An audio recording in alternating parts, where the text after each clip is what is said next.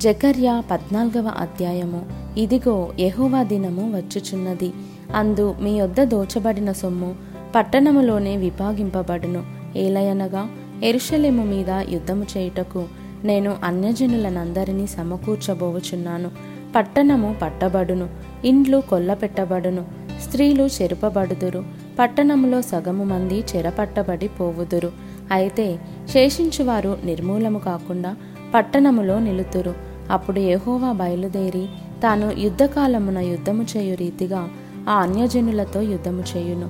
ఆ దినమున ఎరుషలేము ఎదుట తూర్పు తట్టుననున్న ఒలివ కొండ మీద ఆయన పాదములుంచగా ఒలివ కొండ తూర్పు తట్టునకును పడమటి తట్టునకును నడిమికి విడిపోయి సగము కొండ ఉత్తరపు తట్టునకును సగము కొండ దక్షిణపు తట్టునకును జరుగును. గనుక విశాలమైన లోయ ఒకటి ఏర్పడును.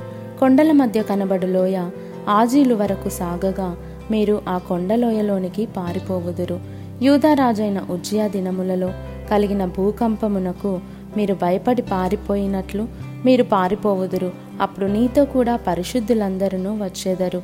నా దేవుడైన యెహోవా ప్రత్యక్షమగును. ఎహోవా ఆ దినమున ప్రకాశమానమగునని సంకుచితములు కాగా వెలుగు లేకపోవును. ఆ దినము ప్రత్యేకమైనదిగా ఉండును. అది ఎహోవాకు తెలియబడిన దినము. పగలు కాదు రాత్రి కాదు అస్తమయ కాలమున వెలుతురు కలుగును. ఆ దినమున జీవజలములు ఎరుషలేములో నుండి పారి సగము తూర్పు సముద్రమునకును సగము పడమటి సముద్రమునకును దిగును. వేసవి కాలమందును చలికాలమందును అలాగుననే జరుగును. యహోవా సర్వలోకమునకు రాజయుండును. ఆ దినమున యహోవా ఒక్కడే అనియు ఆయనకు పేరు ఒక్కటే అనియు తెలియబడును. ఎరుషలేము బెన్యామీను గుమ్మము నుండి మూల గుమ్మము వరకును అనగా మొదటి గుమ్మపు కొన వరకును హనన్యలు గుమ్మం నుండి రాజు గానుగుల వరకును వ్యాపించును.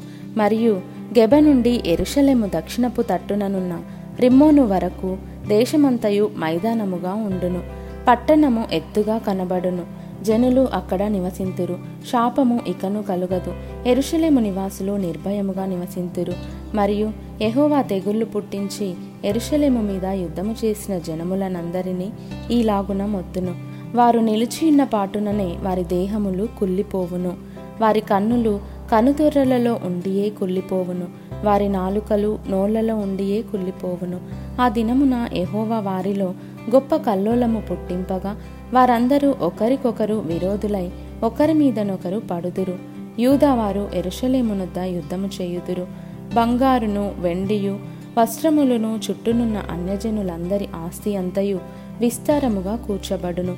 అలాగుననే గుర్రముల మీదను కంచరగాడిదల మీదను ఒంటెల మీదను గార్ధబముల మీదను దండుపాలెంలో ఉన్న పశువులన్నిటి మీదను తెగుళ్ళు పడును. మరియు ఎరుషలేము మీదికి వచ్చిన అన్యజనులలో శేషించిన వారందరూ సైన్యములకు అధిపతియకు యహోవాయను రాజునకు మ్రొక్కుటకును పర్ణశాల పండుగ ఆచరించుటకును ఏటేటా వత్తురు.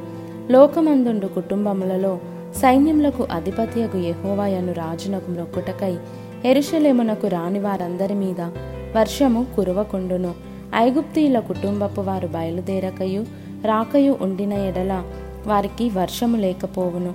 పర్ణశాల పండుగ ఆచరించుటకై రాని అన్యజనులకు తాను నియమించిన తెగులుతో యహోవా వారిని మొత్తును.